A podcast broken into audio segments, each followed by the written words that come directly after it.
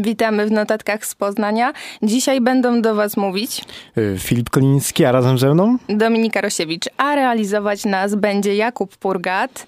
Filipie, o czym dzisiaj będzie można posłuchać w notatkach? y, na pewno, na pewno będziemy rozmawiać sobie o różnych przygodach, które spotykają różne zwierzęta w Poznaniu. To jest chyba temat, który będzie nas najbardziej y, dzisiaj interesował przez pewien czas. Powiemy sobie także o różnych dniach, które są dzisiaj. Może i wymienimy szybko. To jest Dzień Ligi Obrony Przyrody, Międzynarodowy Dzień Choreografów, y, Dzień Moreli i, przepraszam, jak się pomylę, Dzień Kosowlet. Możliwe, możliwe. No, no też ci nie pomogę. Takie danie. Później sobie o tym opowiemy oczywiście, ale to jeszcze nie teraz. Dominika. Wrócimy do Was e, z imionami po krótkiej muzyce. Wracamy do was, e, moi drodzy, nasi drodzy, przepraszam. E, która to godzina, o której wchodzi słońce dzisiaj? To jest 7.39, ale pogoda jest chyba nieprzystająca do tak słonecznego dnia, jaki mamy dzisiaj, prawda Dominika? Mm, Rzeczywiście dwie skrajności, ale ja raczej lubię taką pogodę, kiedy jest mroźno, ale, ale przynajmniej nie wieje, nie pada. Jak to jest u ciebie? U mnie jest tak, że y, padanie i, y, i wiatr e, to jest jeden wielki minus, w sensie to są takie kumulacje minusów. Natomiast moją najbardziej znienawidzoną pogodą jest wtedy, kiedy jest bardzo zimno, je, pa, może nie pada, tylko wieje mocno wiatr i kiedy bardzo mocno e, świeci słońce. Ale właśnie dlaczego? Dlatego, że jeśli mocno e, świeci słońce, jest śnieg, to wszystko odbija ci się w oczy i ci ba- bardzo bolą oczy. Nie wiem, czy masz takie coś, że ci po prostu oślepia śnieg. Nie mam czegoś takiego, ja mam masz tak i- problem. Może i tak, ale y, popytajcie się na przykład, albo zastanówcie się, się sami, ile razy mieliście tak, że na przykład idziecie przez jakąś y, zaśnieżoną polanę i wszystko odbija wam się w oczy. Na przykład niektóre osoby chodzą w zimę przecież w okularach przeciwsłonecznych. I na przykład y, y, bardzo często też y, różni ludzie omawiając problemy związane z okularami i oczami mówią, że bardzo psują się oczy podczas y, słonecznych zim. Ale mniejsza. A kiedy będzie zachód słońca? E, Słońce, które, które może razić nas w oczy, zajdzie dzisiaj o godzinie 15.46. Godzina 15.46 to chyba nie jest godzina, o której powinno zachodzić słońce w mojej opinii, no ale niestety nie mogę zmieniać zasad rządzących światem. A ty jak myślisz o tych wczesnych godzinach, o których zachodzi teraz słońce? To jest męczące, mnie to męczy. Ja wolę, kiedy zachód jest tak jak latem, około 22, 21. Tak, tak mogę żyć. To szczerze, ja też. Jeśli, jeśli kocham doświadczenie tego, że jesteście sobie na dworze, jest 21 i jest jeszcze jasno. Jest już taki powolny chłodek, ale słońce cały czas świeci i można przyjrzeć się w spokoju na przykład zachodowi słońca. Dobrze, dosyć, dosyć tej pogody, bo już dzisiaj mam wrażenie, że piąty raz słyszę o pogodzie w radiu. Przechodzimy do naszych dzisiejszych imienin. Mam wrażenie, że mamy dzisiaj naprawdę normalne imiona. E, imieniny obchodzą dzisiaj Adrian, Antoni, Piotr, Adrianna, Alicja, Bratsław, Julian, Marcelin, Marcelina, Marcjanna Mścisław. i Przemir.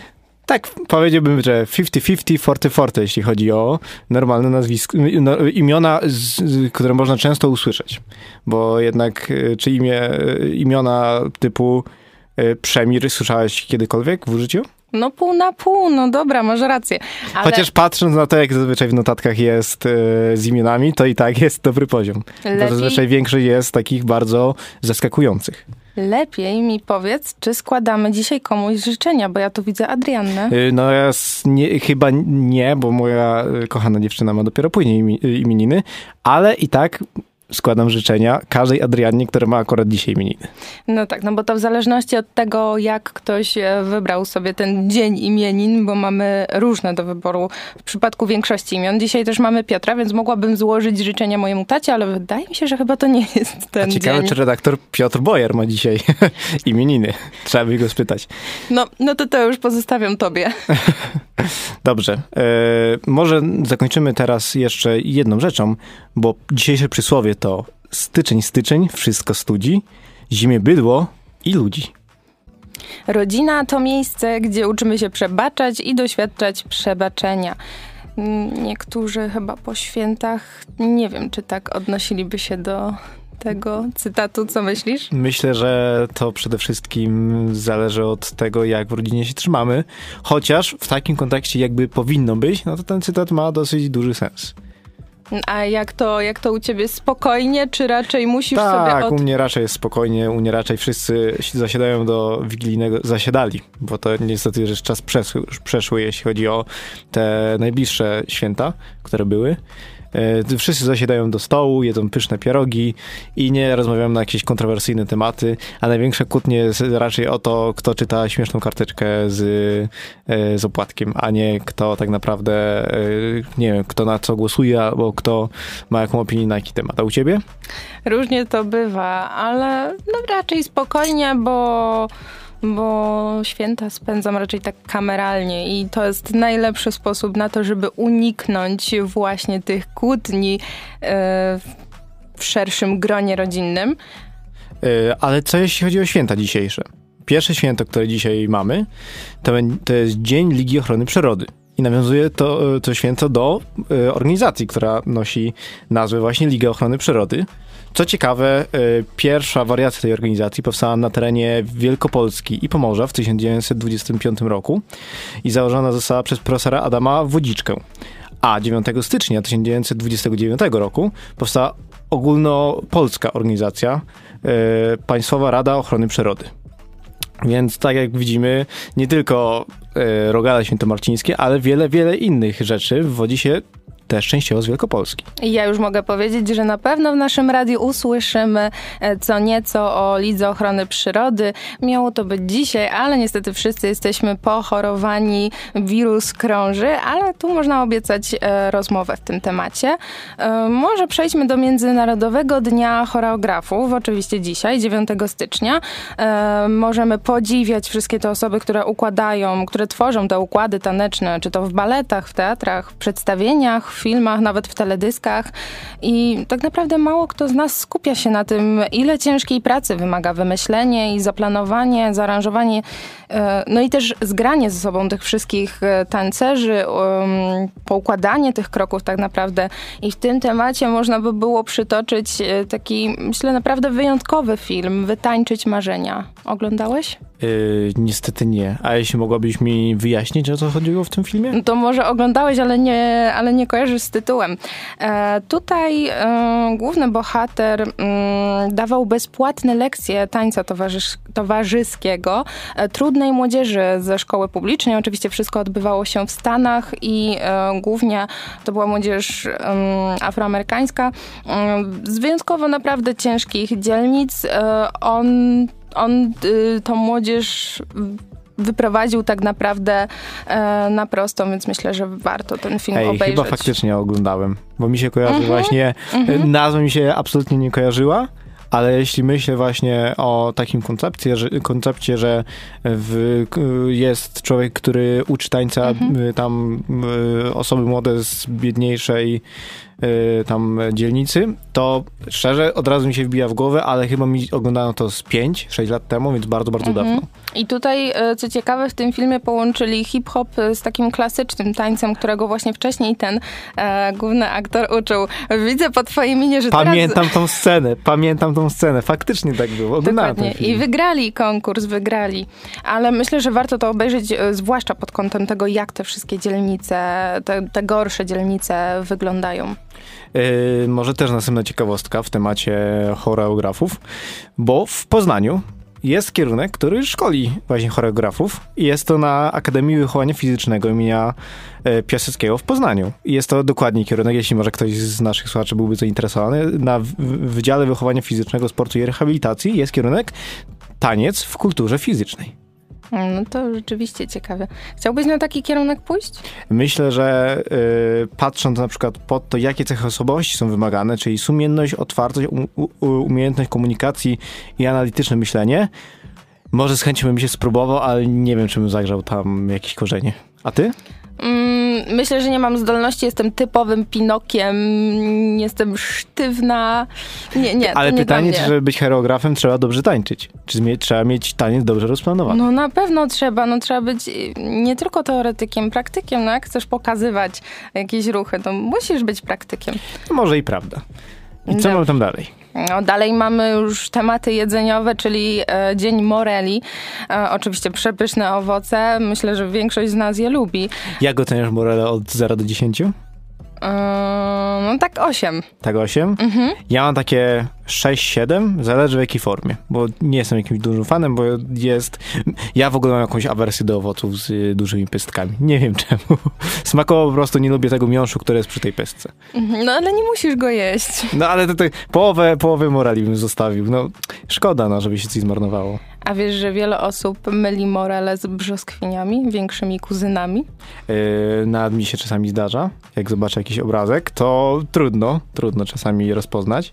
A mirabelki też, można pomylić mirabelki z morelą? Nie, chyba nie. Nie, nie, nie mirabelki są małe. No tak, ale to nie jest to podobna rodzina, czy mówię, mówię coś nieprawdziwego? Możliwe, że podobna, no ale da się, da się rozróżnić. Dobra, bo niedługo przegadamy wszystkie brzoskwinie, morele, E, mirabelki, ale mam jeszcze ciekawostkę, y, taką nawiązującą do historii. E, morele były cenione w starożytnych kulturach, nie wiem czy wiesz. W Chinach na przykład były symbolem płodności, a starożytni Egipcjanie i Rzymianie tak samo doceniali Morele chyba wodzą się tam właśnie z terenu Azji, Dokładnie. jeśli pamiętam. To może ostatnia ciekawostka, jeśli chodzi o nasze ulubione owoce dzisiaj.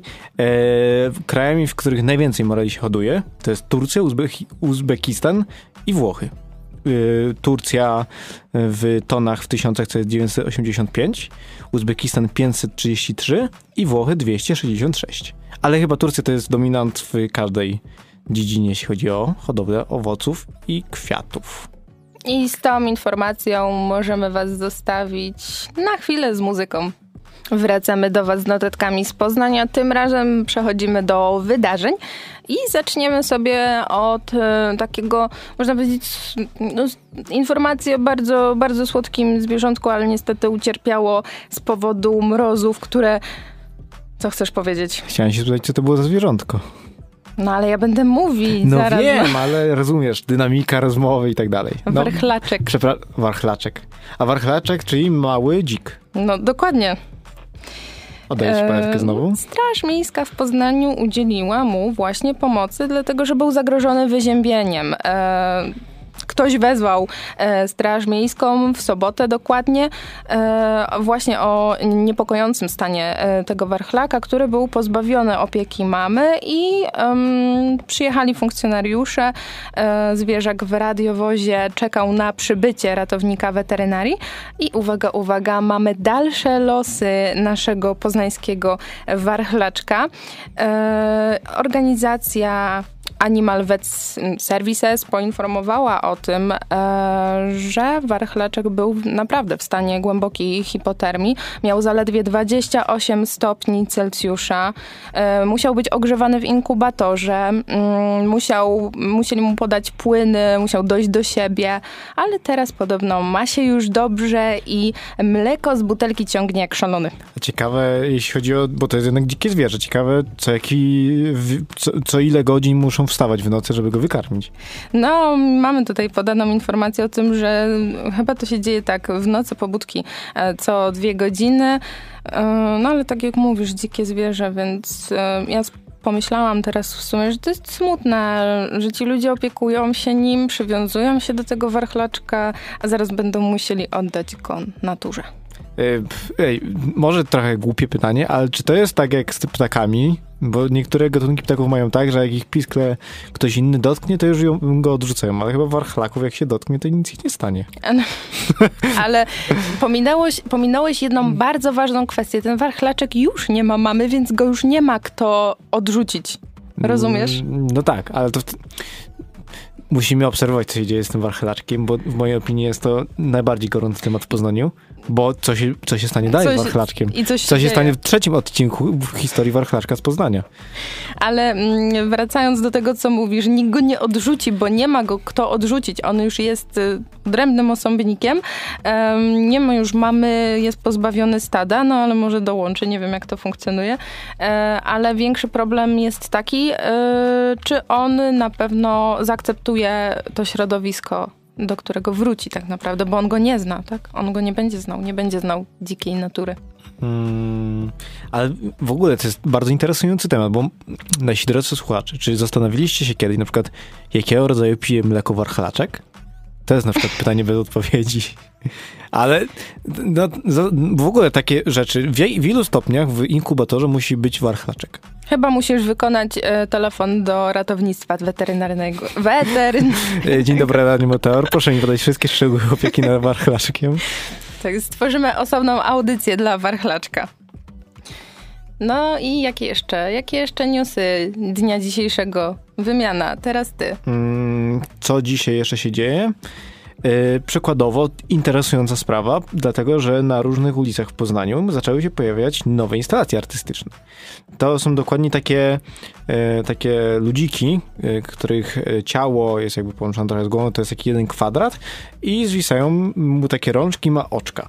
I już zaobserwowano takie, takiego podobnego rodzaju ludziki w różnych miejscach w Poznaniu.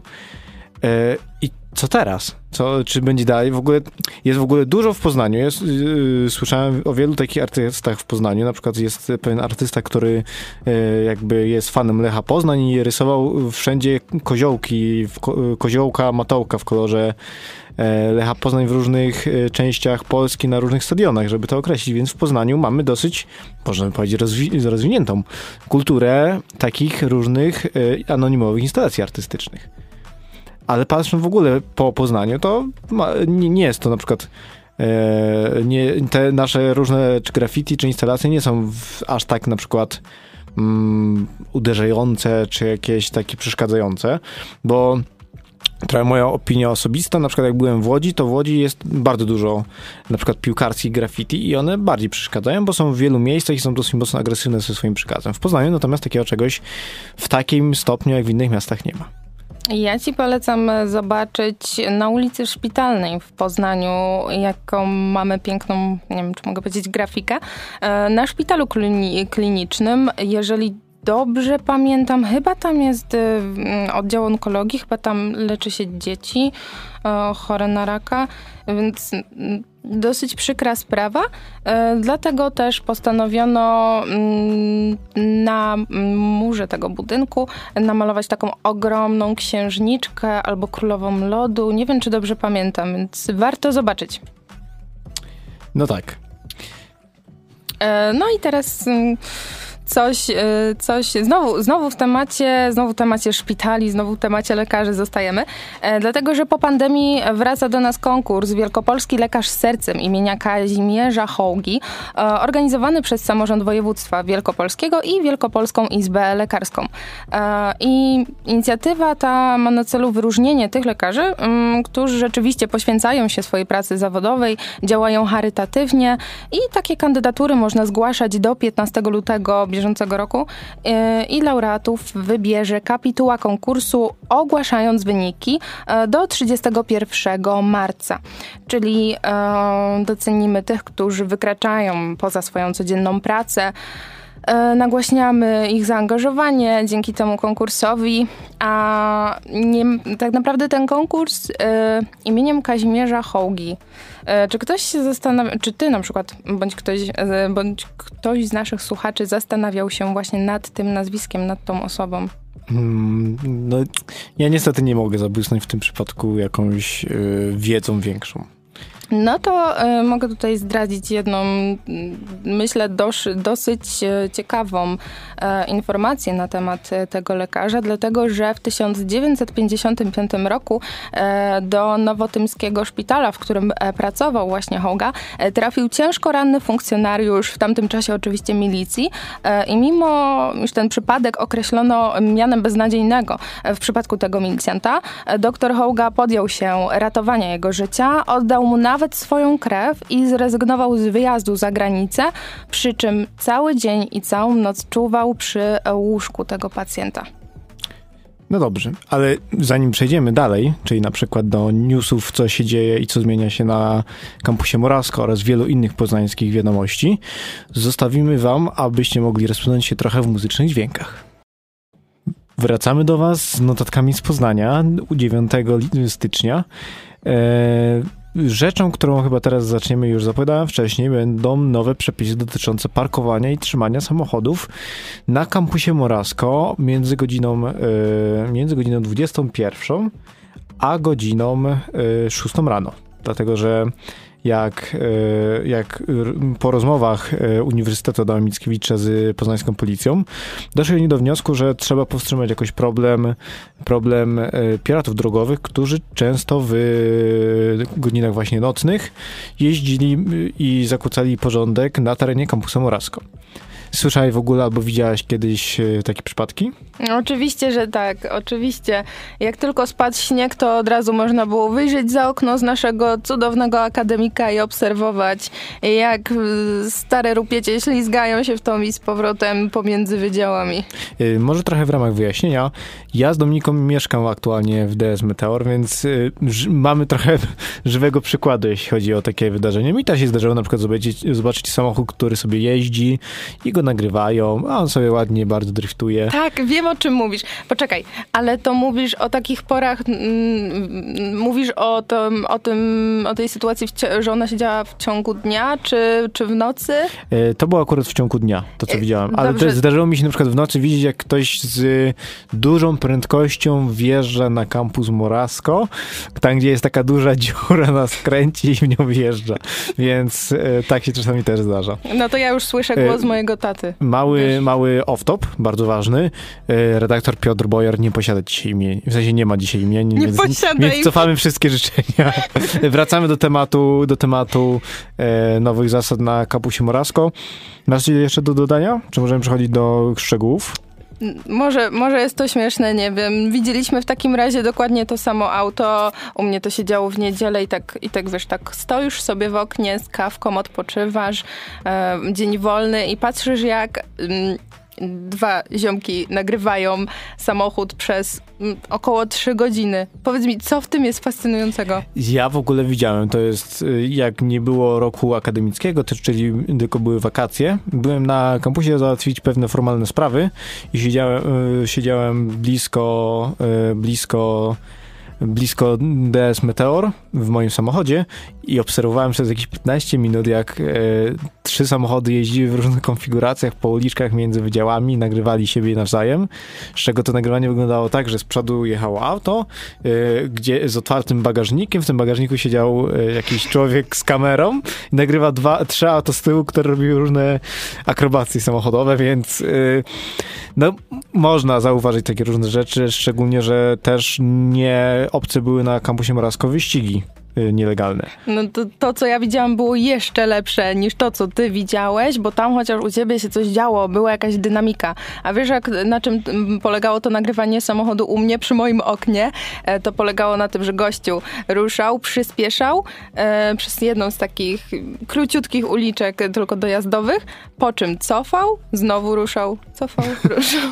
Ale mm, może ostatnia taka sprawa. E, ja na przykład kiedyś widziałem normalnie w internecie, nie, nie jestem jak jakimś docelowym e, targetem, jeśli chodzi na przykład o filmy motoryzacyjne, ale zdarzyło mi się na przykład na Facebooku i zobaczyć filmiki e, z pod naszego Wydziału Nauk Politycznych i Dziennikarstwa, gdzie tam robili sobie jakieś różne zloty.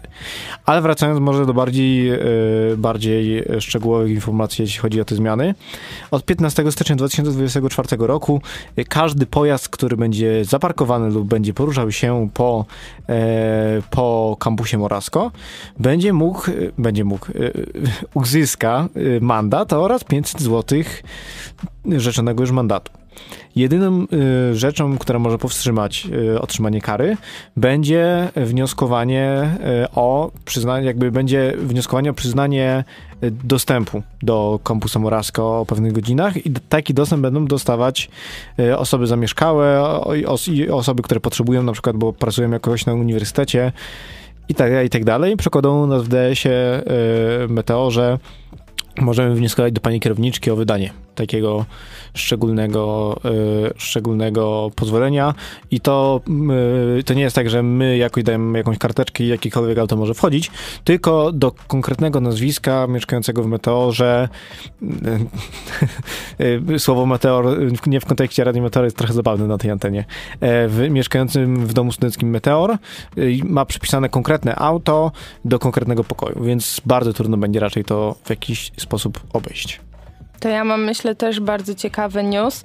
E, tutaj wyczerpaliśmy całkowicie tematy samochodów na Morasku, ale kolejną taką m, mm, naprawdę kontrowersyjną sprawą w Poznaniu e, są e, Romowie, którzy mieszkają na ulicy Lechickiej, w tym pustostanie. Nie wiem, czy kojarzysz tą sprawę. E, mi się kojarzy ta sprawa, ale nie miałem, nie, nigdy się w to nie zgłębiałem. Miałem tak, że kiedyś jechali, jechałem po prostu niedaleko tego miejsca ze znajomymi i mieliśmy o tym rozmowę, że zdarza się, że na przykład tam się dzieją różne różne, różne incydenty i tak dalej. Dokładnie.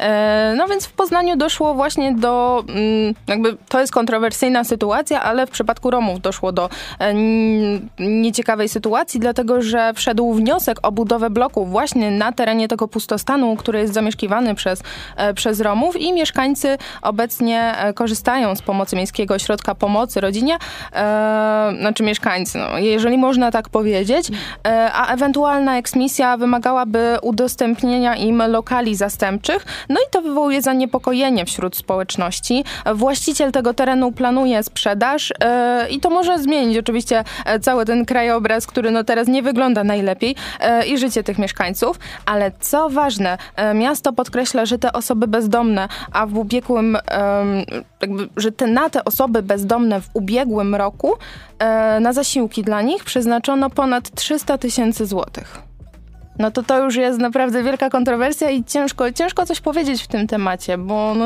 jest to raczej trudna sprawa. Myślę, że trzeba przede wszystkim jakoś znaleźć balans pomiędzy dobrostanem właśnie tych ludzi, żeby nic im się nie stało, a zaraz dobrostanem lokalnych mieszkańców i nawet, no nie wiem, właściciela tej ziemi, który jednak ma do niej prawo notarialne. Dokładnie. Ja tu mam taką e, może śmieszną historię e, z czasów e, szkolnych mojej mamy. E, jej kolega, no wszyscy mieszkali w Poznaniu, e, jej kolega idąc do chyba szkoły podstawowej albo do liceum, po drodze do liceum e, spotkał Romów, bo trochę ich jednak mamy w Poznaniu i Romowie poprosili go o to, żeby mm, pomógł im przeładować masę surowych, zamrożonych, masę zamrożonych kur kurczaków do domu, do ich takiego pałacu, no bo oni mieszkają jednak dosyć, dosyć, dosyć bogato, tak?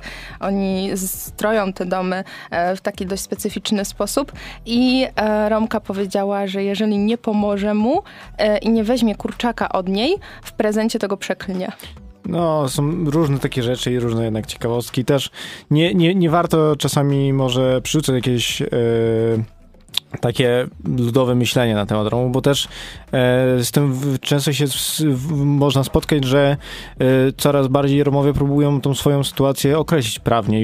Kiedyś e, myślenie na temat społeczności romskiej było bardzo, bardzo niepopularne i bardzo takie spychane na marki Guinness, ale z, jednak z roku na rok sytuacja społeczności romskiej jest mm, coraz bardziej zauważalna i coraz bardziej się o nich myśli w kontekście tego, że czasami potrzebujemy potrzebują pomocy, a czasami po prostu mają jakąś ciekawą kulturę do przekazania. Ale przytaczając tą historię miałam na myśli, że może miasto nie chce, nie, nie ruszało do tego momentu tej sprawy, bo się bało, bo się bało tego. Czemu się śmiejesz? No, w sensie czemu zastanawiam się, się z tego, e, z tej sprawy? No, mm, może miasto zastanawiało się nad tym, czy, czy nie, nie padnie na władzę jakaś klątwa jakieś, czy ktoś ich nie przeklnie. No może tak być. Mm. Mm, wydaje Jeżeli mi się, ktoś że... to respektuje?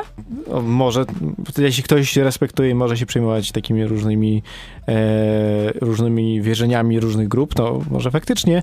Natomiast jeśli chodzi o myślenie na temat doboru stanu tych ludzi, no bo jednak y, warto by było zapewnić im, szczególnie w te mrozy, które nadchodzą i które aktualnie są, zapewnić im jakieś y, dogodne warunki do życia, szczególnie w zimie. Ale zanim powiemy sobie jeszcze może na sam koniec przed gościem o różnych problemach, które są w Wielkopolsce i w Polsce, jeśli chodzi o te niskie temperatury, to zostawimy wam, was na chwilę jeszcze z muzyczką.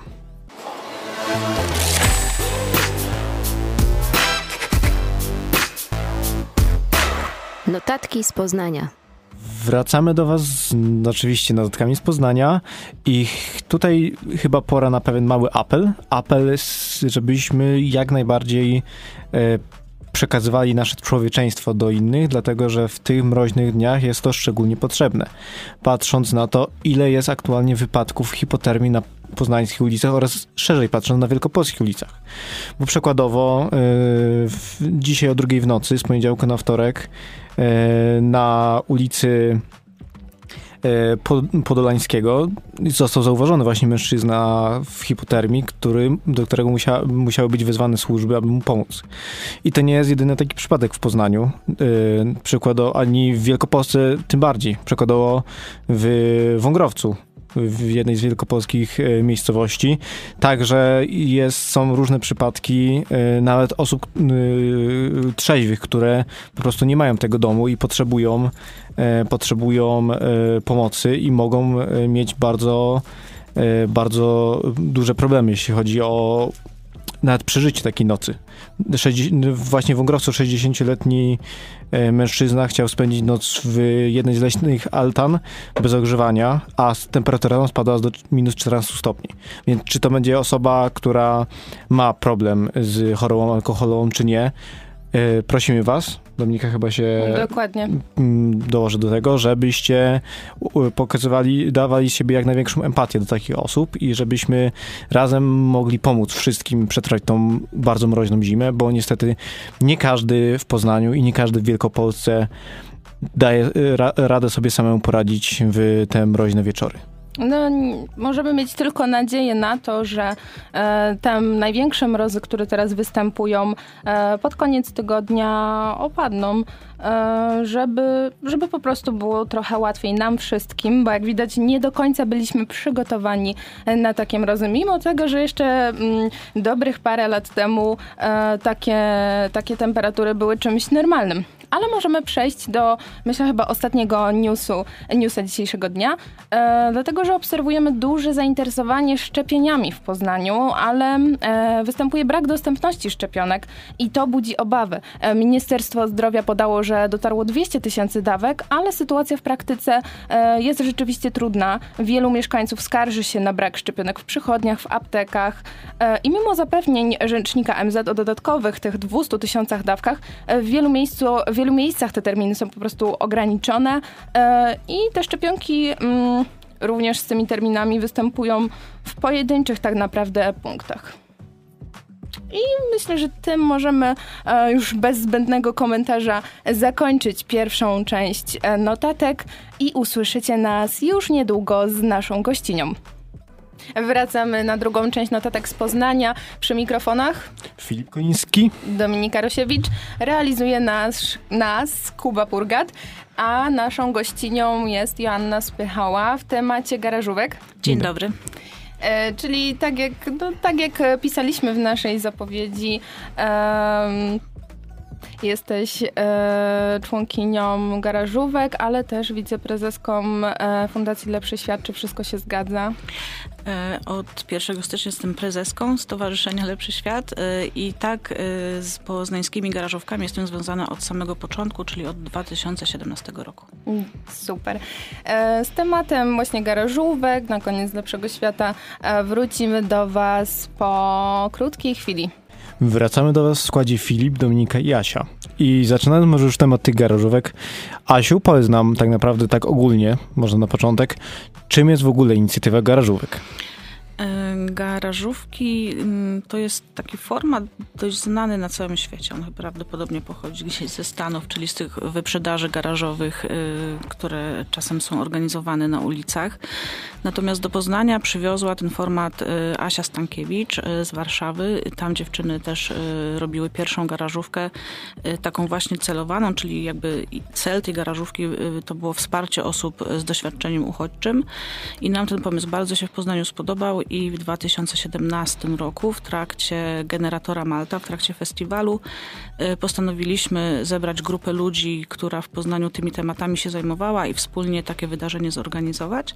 No i okazało się, że, mm, że raz, że jest sporo osób, które chcą brać w tym udział i chcą się w to angażować, a dwa, że tak naprawdę odpowiada to na y, coraz bardziej zaostrzający się y, kryzys humanitarny i w Europie i na całym świecie i już wtedy było wiadomo, że tej pomocy będzie potrzeba coraz więcej. No i garażówka jest taką pewnie kroplą w morzu, ale jednak chyba na mapie Poznania dość znaczącą, y, która w sposób finansowy, y, ale nie tylko, stara się na pewne potrzeby odpowiedzieć. Jak już zaczęliśmy mówić sobie o początek garażówki, pamiętasz, co było pierwszą sprzedaną, sprzedaną rzeczą? Nie, nie pamiętam tego, bo pierwsza garażówka wbrew pozorom była bardzo dużą garażówką y, i my tam ogłosiliśmy otwarty nabór, więc poznaniacy i poznanianki mogli też się zgłaszać, każdy mógł mieć swoje stoisko i praktycznie wypełniliśmy cały Plac Wolności wtedy, y, więc nie, trudno mi powiedzieć, natomiast wiem na pewno, że to była polsko-syryjska garażówka i wtedy tak, zbieraliśmy pieniądze, które były przekazane na pogranicze turecko-syryjskie. Przecież wasze garażówki e, są, można powiedzieć, no tak jak e, tak jak, obejmują, tak jak powiedziałeś, że obejmują plac, cały plac wolności, e, są wyjątkowo obszerne i nie ma czegoś takiego raczej u was, jaka jest jedna sprzedana rzecz, bo też e, zauważyłam, że zbieracie wyjątkowo duże sumy. Um, tak i nie, ponieważ ta garażówka z czasem ewoluowała. I na początku to były takie spotkania w przestrzeni miejskiej i fakt faktem dwa czy trzy razy się widzieliśmy właśnie w ramach generatora Malta ale mm, jakby ideą garażówki jest też to, żeby gdzieś zahaczać o takie y, dosyć ważne wydarzenia w Poznaniu, które same generują pewien ruch, y, no i garażówka z tego automatycznie korzysta. Y, także mm, pewnie nie wymienię wszystkich miejsc i też nie chciałabym pomijać pewnych, ale te garażówki miały miejsce wielokrotnie koło zamku, baraku kultury, byliśmy przed pawilonem, byliśmy na dziedzińcu miasta Poznania, także staramy się szukać takich miejsc, które są są atrakcyjne, które oferują, współpracowaliśmy ze Stradą Poznańską, czyli oferują pewien ruch i pewną e, liczbę osób, które są w stanie do nas przyjść, no a przy okazji też generujemy swój garażówkowy ruch e, i w ten sposób staramy się nagłaśniać i też promować to wydarzenie. A jeszcze tak odbiegając od e, istoty rzeczy, jak to wygląda od strony formalnej, jak wygląda przygotowanie tych garażówek? Garażówka sama w sobie jest inicjatywą nieformalną, jest inicjatywą oddolną, natomiast e, jakby wszystkie zbiórki pieniędzy w naszym kraju są e, poddane pewnym regułom, pewnym zasadom i my do tej pory jako garażówka korzystaliśmy ze wsparcia stowarzyszenia, z którym pracuję, czyli ze Stowarzyszenia Lepszy Świat, ale od ostatniej edycji, teraz tej internetowej, pieczę nad garażówkami przejęło zaprzyjaźnione stowarzyszenie, to jest stowarzyszenie, które się nazywa Masz Wielką Wartość e, i to oni, ponieważ sami również e, jakby za pomocą, czy przez osoby, które są w to stowarzyszenie zaangażowane z garażówkami pracują już od bardzo dawna, e, no to my przekazaliśmy cały nasz know-how i w tej chwili oni będą formalnymi opiekunami garażówki. Także każda zbiórka jest zbiórką publiczną, oficjalnie zgłoszoną.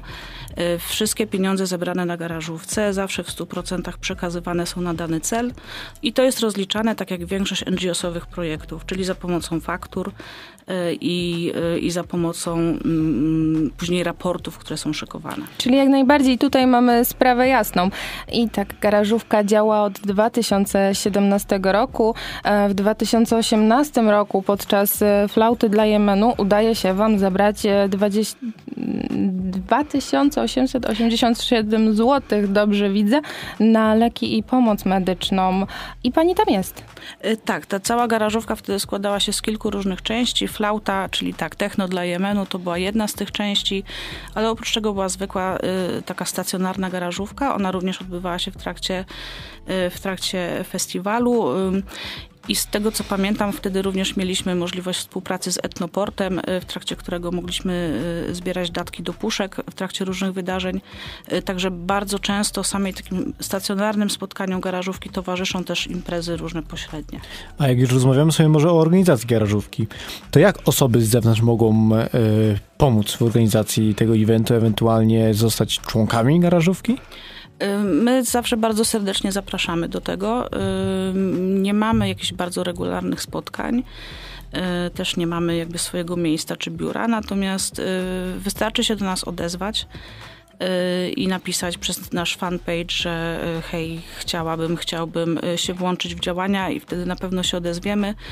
Mm, zresztą zebraliśmy też bardzo dużą społeczność na tych internetowych aukcjach garażówki, bo to też jest jakby kolejna odsłona, inna forma działania. I wszystkie nowe osoby, które chciałyby z nami podziałać, są bardzo serdecznie zapraszamy, ponieważ czasami brakuje nam rąk do pracy. I można zauważyć e, na waszej stronie w postach właśnie prośbę o przejrzenie na przykład szafek w domach, e, co już nam się nie przydaje, e, co mogłoby jednak służyć dalej komuś innemu. I to jest tak, że garażówka nie tylko służy uchodźcom, ale też promuje też taką ideę zero waste. Przy okazji, y, ale zdecydowanie tak. Y, ja myślę, że większość rzeczy, które my sprzedajemy na garażówce, zdecydowana większość to są rzeczy używane. I tak, to jest zawsze taki moment, kiedy zachęcamy poznaniaków i poznanianki do czyszczenia swoich szaf, do przejrzenia pawlaczy i strychów.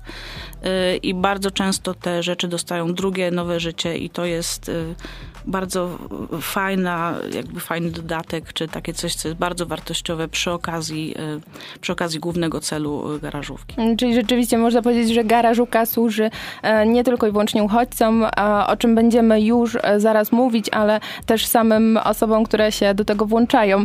I o tym, mm, jak ta organizacja pomaga właśnie uchodźcom, e, dowiecie się już po krótkiej przerwie muzycznej.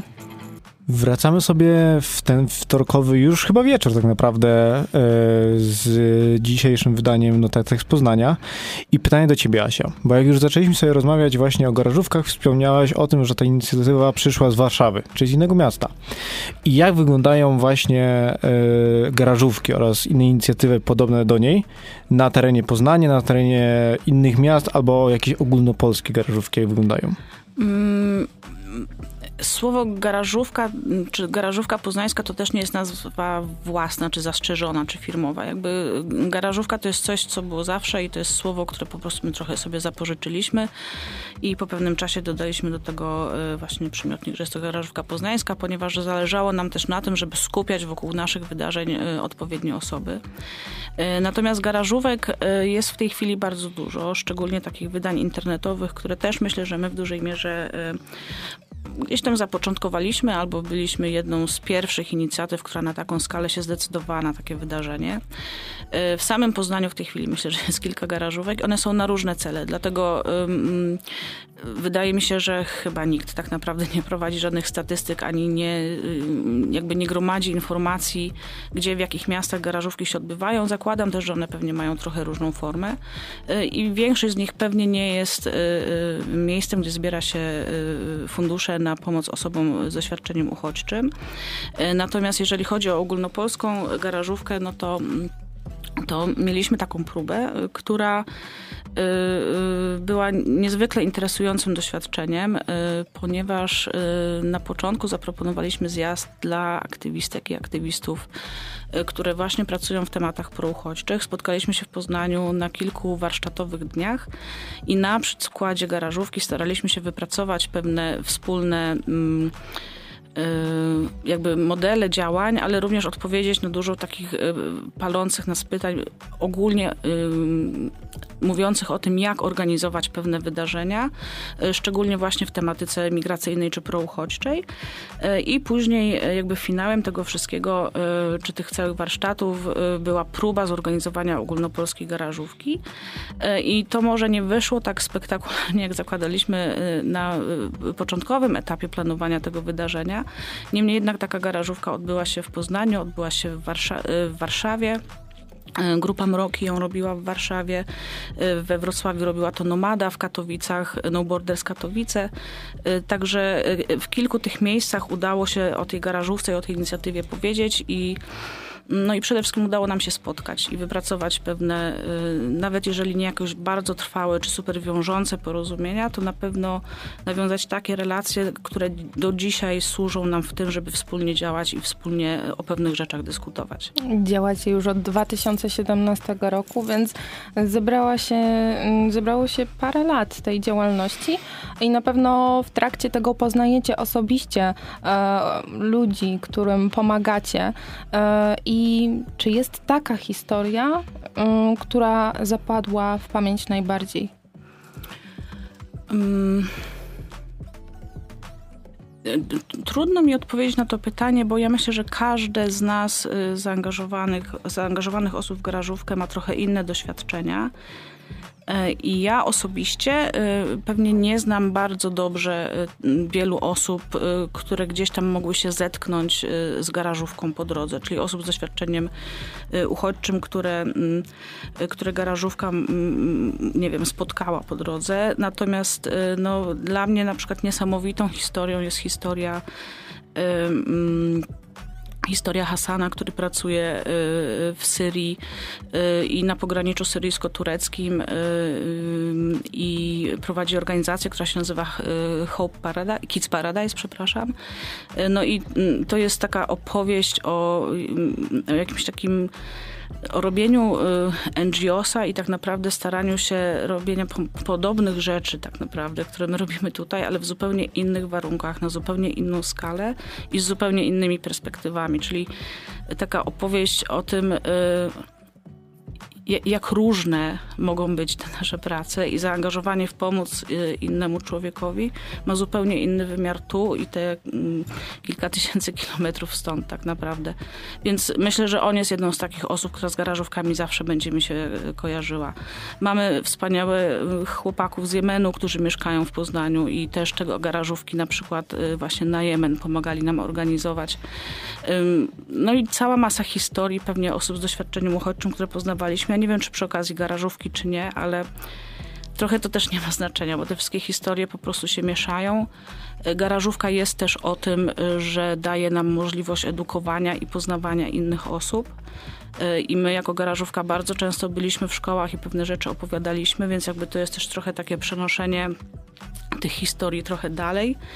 Mm, no a z drugiej strony dzięki garażówce i dzięki na przykład temu spotkaniu ogólnopolskiemu i tak dalej udaje się nam sieciować i poznawać nowe osoby, co e, daje nam dużo większe spektrum możliwości działania. E, w kwestii właśnie mm, tego jeżdżenia do szkół e, możemy mm, domyślać się, że tutaj garażówka też e, spełnia dużą rolę w kwestii edukowania już od samego początku e, i na waszej stronie jest y, ten post, który naprawdę wyróżnia, wyróżnia się w pewnym momencie na tle innych, e, w którym, na którym widzimy mm, dwójkę dzieci bawiących się w garażówkę. To nie jest tak, że już zaszczepiacie, za, zaczepiacie, już jest jakiś um, jest jakaś chęć tych młodych osób do tego, e, żeby mm, poznawać problemy e, uchodźców, żeby angażować się w pomoc, żeby uwrażliwić się troszkę bardziej w tym temacie, bo wiemy, dorosłych ludzi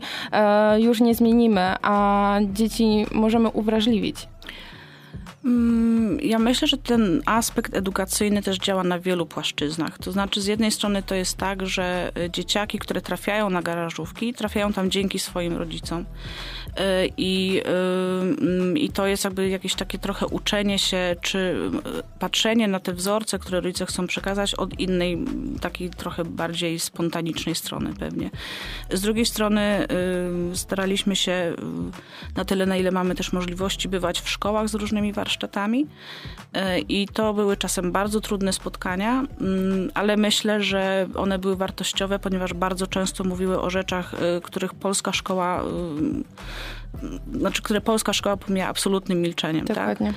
A z drugiej strony mm, oczywiście spotykamy się z, ze słowami krytyki yy, i to są standardowe takie, wiecie, czemu pomagacie tym, a nie tamtym yy, i że tutaj na miejscu też są osoby, którym należy pomagać, to się wszystko, yy, wszystko zgadza, ale z drugiej strony jakby jakaś taka ilość serdeczności i ilość osób, która jest na naszych grupach, która na te garażówki przychodzi i to są osoby w różnym wieku, również starsze, y, świadczy o tym, że jest potrzeba mówienia na te tematy i że one mm, mm, nie są ignorowane tak zupełnie. Y, a z drugiej strony tak, y, jeżeli chodzi o ten aspekt edukacyjny, to też organizowaliśmy i podcasty, i spotkania otwarte i tak dalej i y, zależy nam, żeby tą misją garażówki było nie tylko zbieranie środków finansowych, ale również ta cała taka otoczka edukacyjna wokół tego.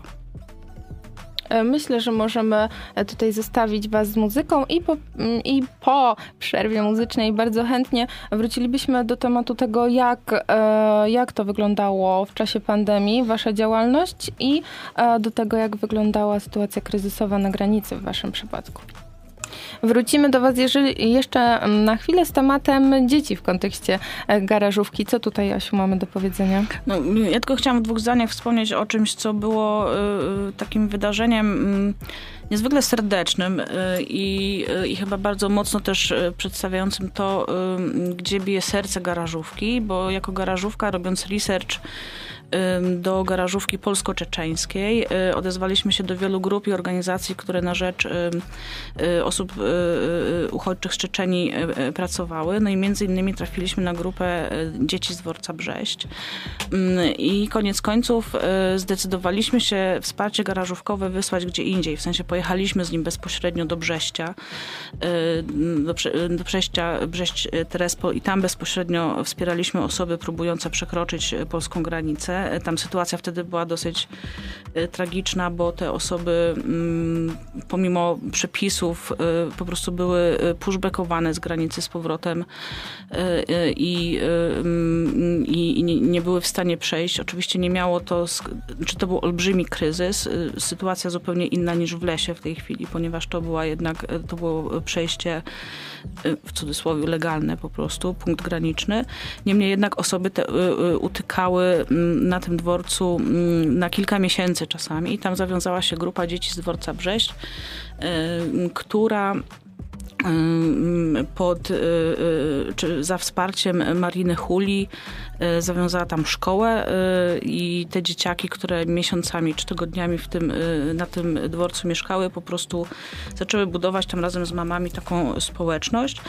Bardzo wielu z tych osób udało się dostać do Polski i w tej chwili w Polsce mieszkają i my jako garażówka razem ze szkołą poznańską Wejery współorganizowaliśmy Dzień Dzieci z dworca Brześć w Poznaniu. Zaprosiliśmy ponad 50 50 osób, no i spędziliśmy, e, e, to były dwa lata z rzędu, spędziliśmy dwa e, szalone, wspaniałe weekendy razem, natomiast to też jest jakby historia o tym, że te osoby, które wspieramy są również tutaj i że zależy nam na tym, żeby być blisko tych osób i żeby z tymi osobami budować więzi. I też z drugiej strony przyjazd tych osób do nas był bardzo dużą lekcją i dla nas, i dla dzieciaków z całej szkoły, i dla całej społeczności tutaj lokalnej, więc to są takie, takie wymiana czasem y, obopólna tak naprawdę y, i przyjaźni, i korzyści, i wiedzy, i, i jakiegoś wsparcia. Mm, czyli tak jak mówisz, utrzymujecie kontakt, y, są spotkania, ale w takim razie jak te spotkania wyglądały mm, w pandemii, tak, która przyszła do nas w 2020 roku, trwała wyjątkowo długa, jak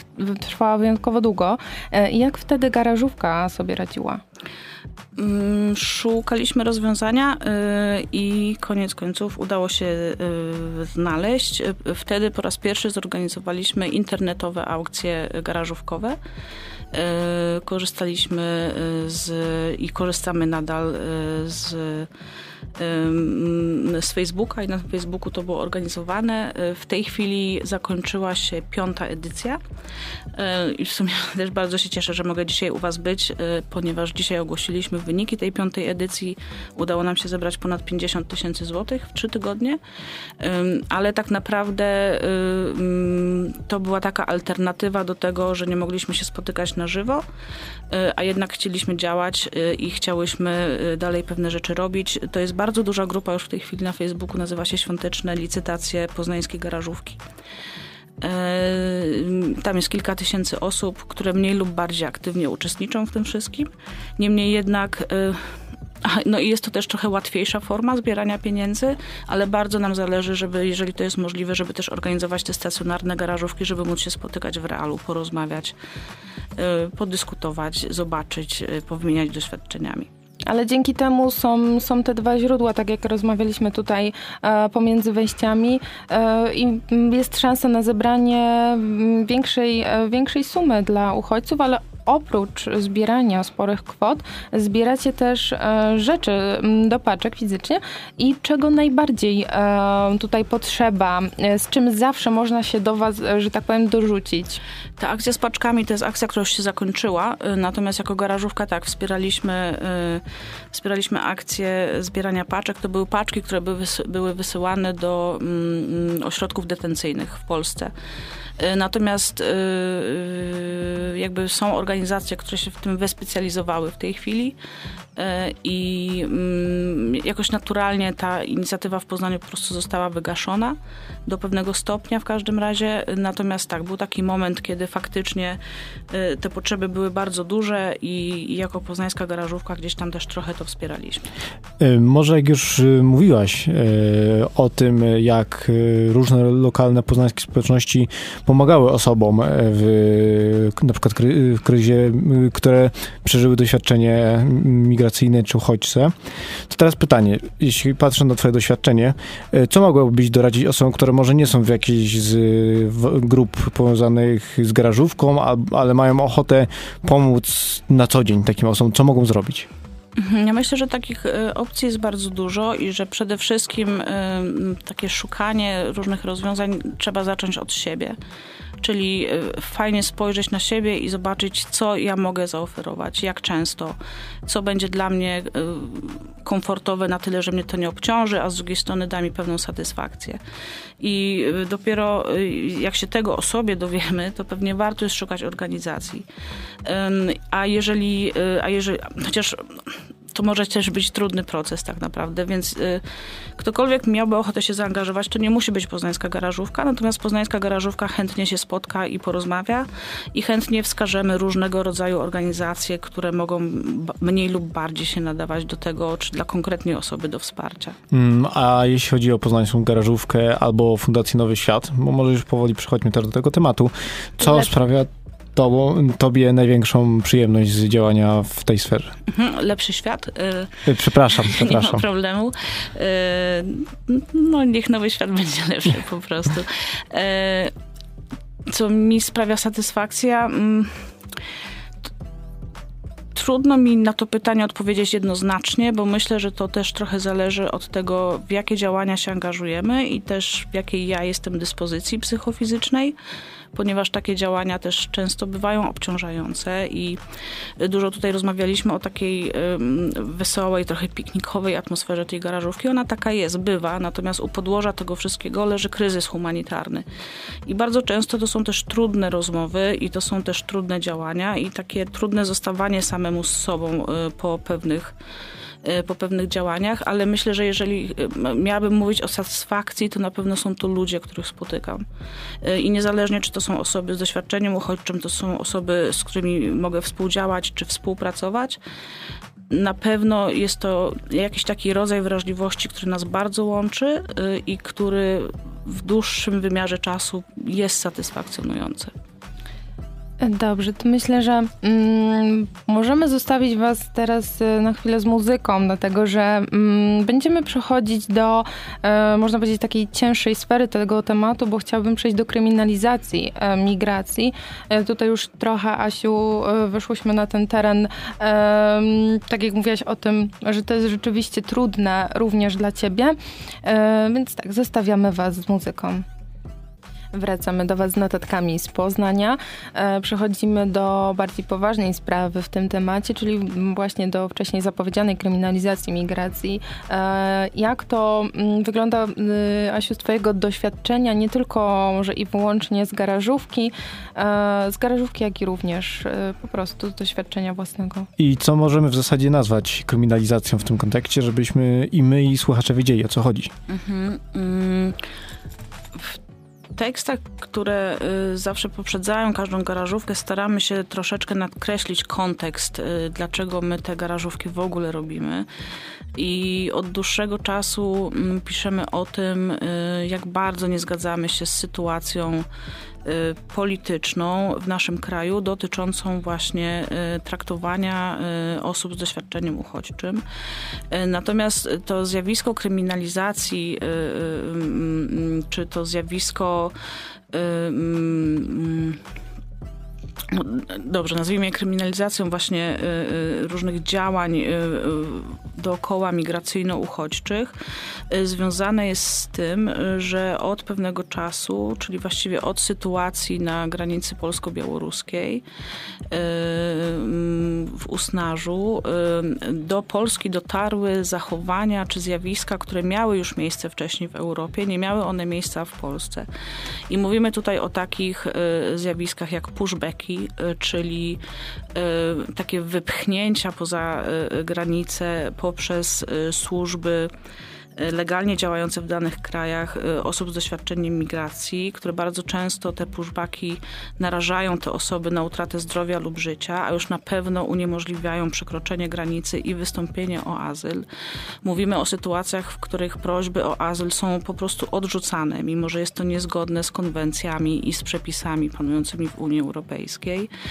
Y, mówimy o y, takich sytuacjach, w których osoby z doświadczeniem uchodźczym bez wskazania konkretnego konkretnych powodów y, umieszcza się w ośrodkach detencyjnych, czyli w więzieniach. Mówimy o sytuacjach, w których aresztuje się osoby aktywistycznie działające na rzecz osób z doświadczeniem uchodźczym, również bez wskazania konkretnych powodów i przyczyn. Y, mówimy o nadużyciach siły i o nadużyciach prawa ze strony mm, służb granicznych, ze strony wojska, ze strony policji, a na większą skalę również ze strony Frontexu, czyli y, takiej służby mm, czy organu europejskiego, który de facto powinien być odpowiedzialny i powinien kontrolować e, ruch migracyjny w Europie. E, a w tej chwili jest to organizacja, która jest odpowiedzialna za zatapianie na przykład statków i łodzi na Morzu Śródziemnym i na pushbacki właśnie i na morzu i w innych miejscach, w innych granicach Europy. I tak jak w Polsce wcześniej to nie było znane, tak w tej chwili od ponieważ E, te wewnętrzne granice Europy, od których e, w cudzysłowie odbijają się uchodźcy i które jest im coraz trudniej prze, e, przekraczać, one po prostu do Polski pomału docierały i w tej chwili zatrzymały się na naszej wschodniej granicy.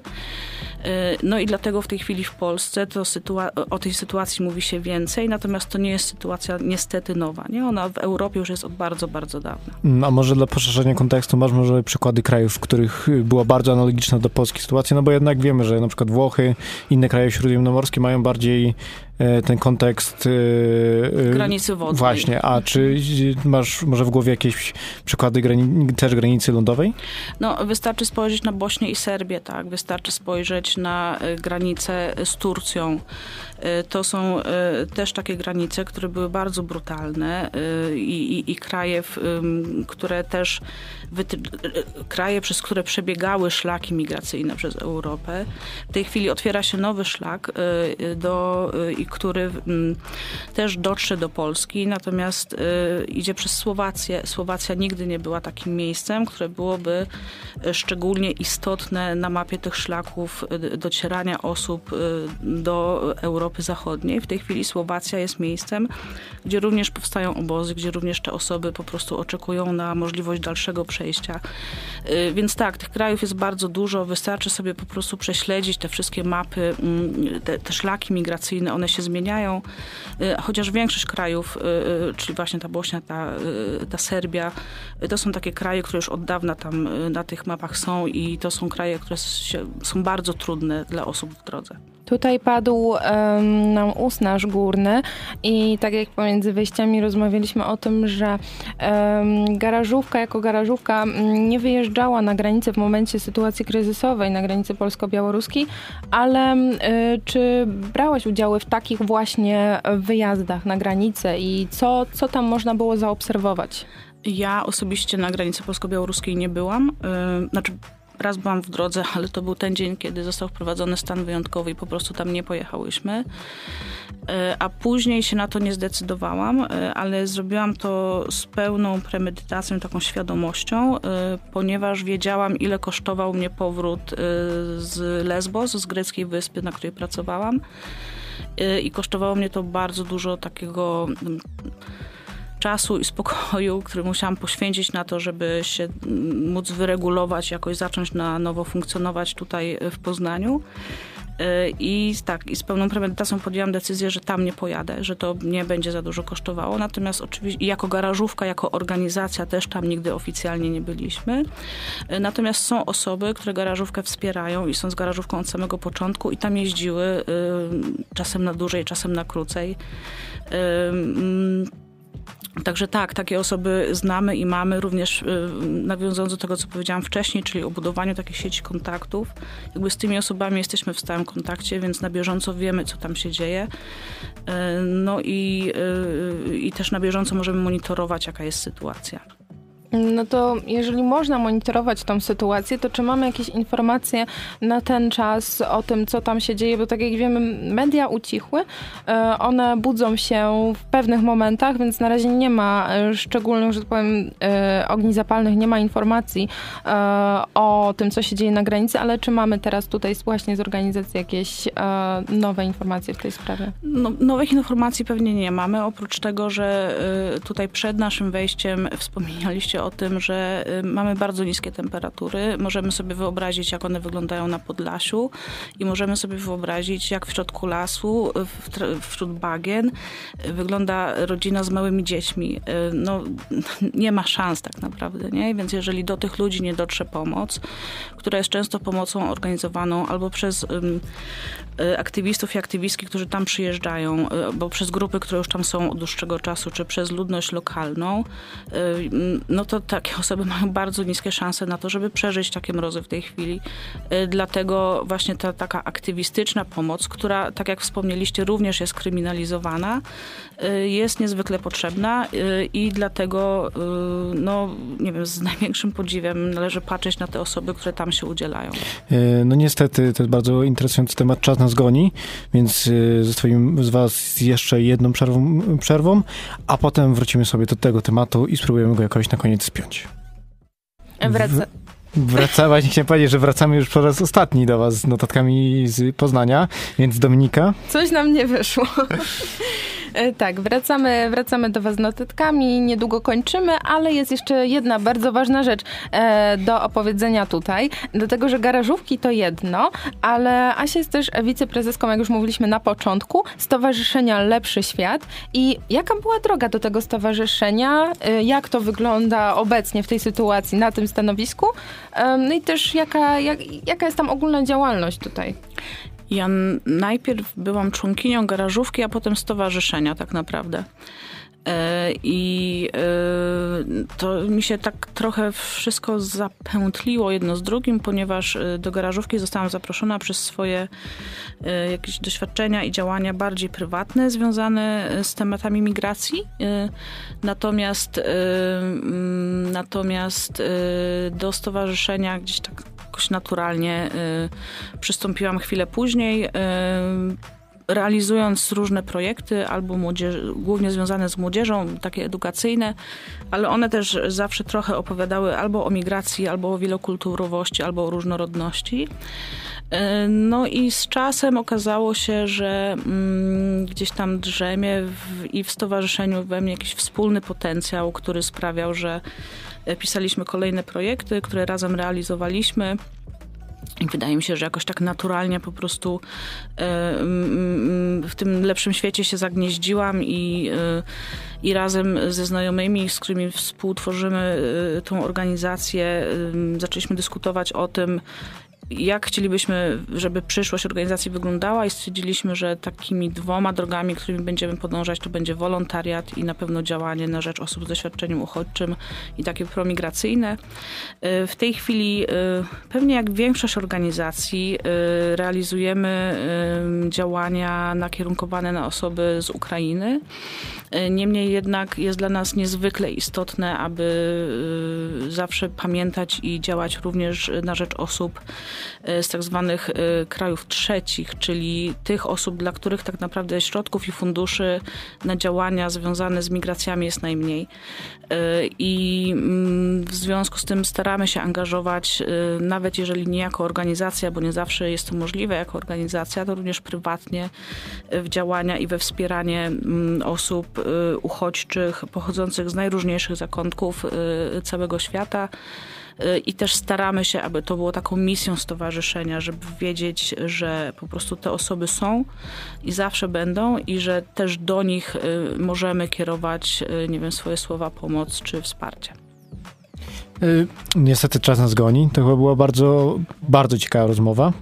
Bardzo Ci dziękujemy, Asiu, z Dominiką. Dokładnie. Tutaj można jeszcze dodać do tego tematu, że mamy nadzieję na to, że ten problem chociaż w części uda nam się zneutralizować albo znormalizować taką kwestię migracyjną w naszym społeczeństwie. E, I mamy nadzieję również na dalsze wspólne audycje e, tutaj w tym i w innych tematach. E, na dzisiaj bardzo Wam dziękuję dziękujemy. Dziękujemy również Asi przy mikrofonach. Filip Koniński. Dominika Rosiewicz. A, a realizował nas y, Jakub Purgat.